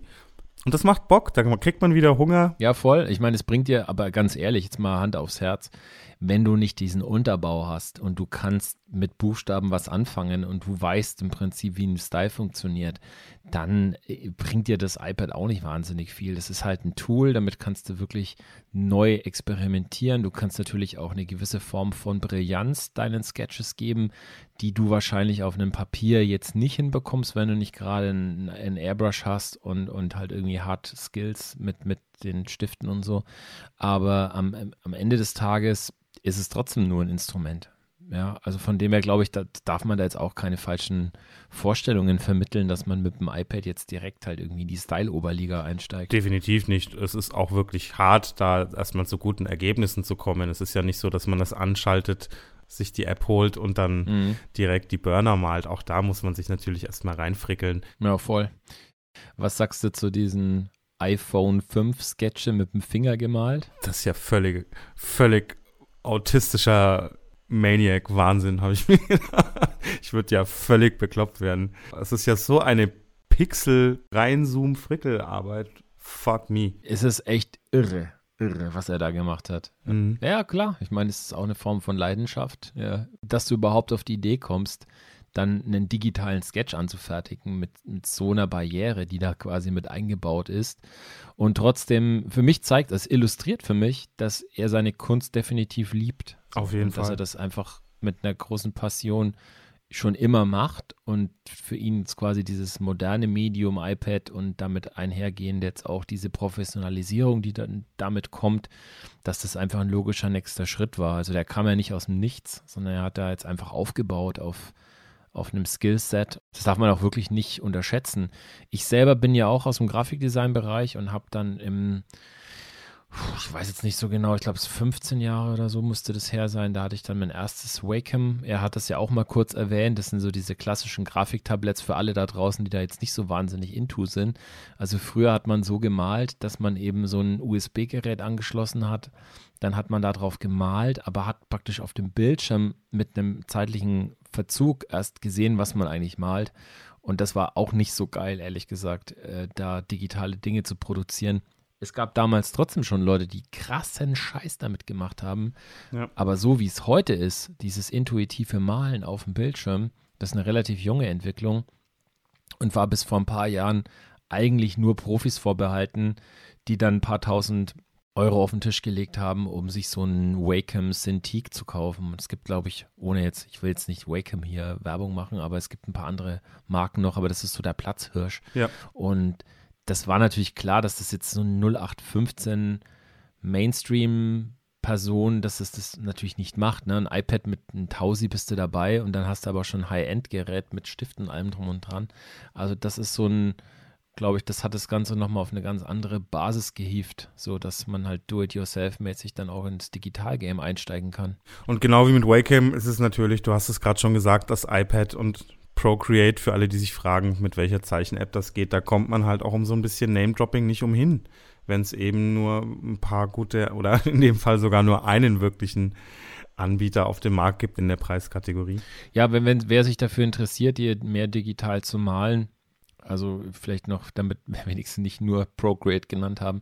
Es gibt ja noch Clip Studio Paint, also das ist auch ein sehr, sehr cooles Programm, zumindest auf dem Laptop, oder auf dem Desktop-PC, wenn man es mit einem Cintiq macht oder so. Also gibt es schon tolle Programme, wenn man sich mal einliest, die dann eben auch als Industriestandard benutzt werden von Comiczeichnerinnen und Comiczeichnern und von Animation Artists.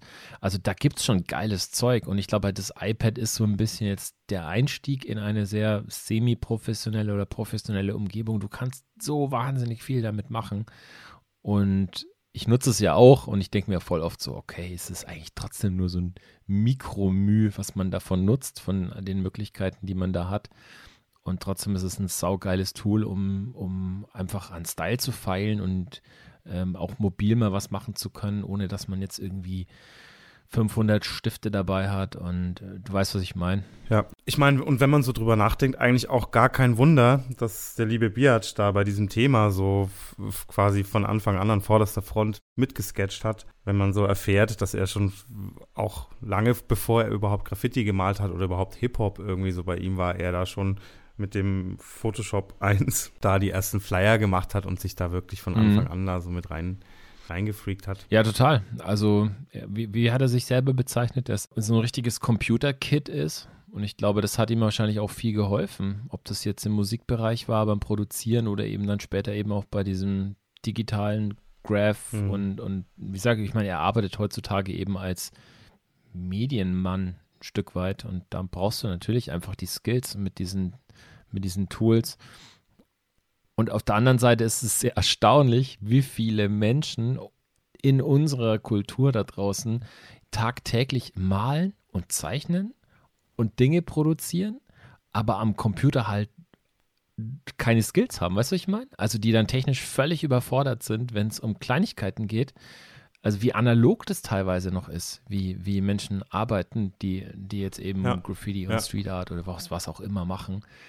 Und da ist es natürlich echt ein Vorteil, wenn man sich das einfach früh draufschaufelt. Er kann das auf jeden Fall beides, so sowohl das technische als auch das analoge Zeichnen. Ich glaube, das war auf jeden Fall auch ein ganz gutes Skillset, was er da so mit in diese Bezirk 2 Agentur für Subkultur, was er da so mit einbringt. Wenn man sich anguckt, was die alles machen, das sind schon wirklich auch prestigeträchtige Sachen dabei für den FC, Kölner Fußballverein hier oder auch in Köln kommst du nicht umhin, immer wieder große Auftragsarbeiten und auch in anderen Städten von den Jungs zu sehen. Teilweise Aufträge, bei denen sie sich wirklich so fast gar nicht verbiegen müssen von dem, was sie eigentlich so auf Wänden in ihrer Freizeit malen. Also da ist wirklich ein sehr roter Faden drin. Ja. Und sie haben es immer geschafft, also ihre eigene Handschrift mit beizubehalten, auch bei Auftragsarbeiten. Mhm. Und das finde ich schon eine sehr respektable Sache, diese ganze Agentur und was sie da aufgebaut haben. Naja, und vor allem braucht es halt da deutlich mehr als nur ein bisschen Talent und Skills, sondern da muss man auch wirklich hinterher sein. Und ich glaube, er hat es ja, glaube ich, ganz gut illustriert, auch im Interview, dass das Team eben aus mehreren Köpfen besteht und dass zum Beispiel einer von seinen Homies da ja ein bisschen Orga macht und so ein bisschen der Strategie-Mensch im Background ist. So. Also ich glaube, das darf man nicht unterschätzen. Es ging ja auch um Kundenkontakt, es ging ja auch darum, wie man mit Kunden umgeht und dass es halt ganz, ganz essentiell ist, dass man irgendwie seine Füße auf den Boden bekommt im geschäftlichen Sinne. Mhm.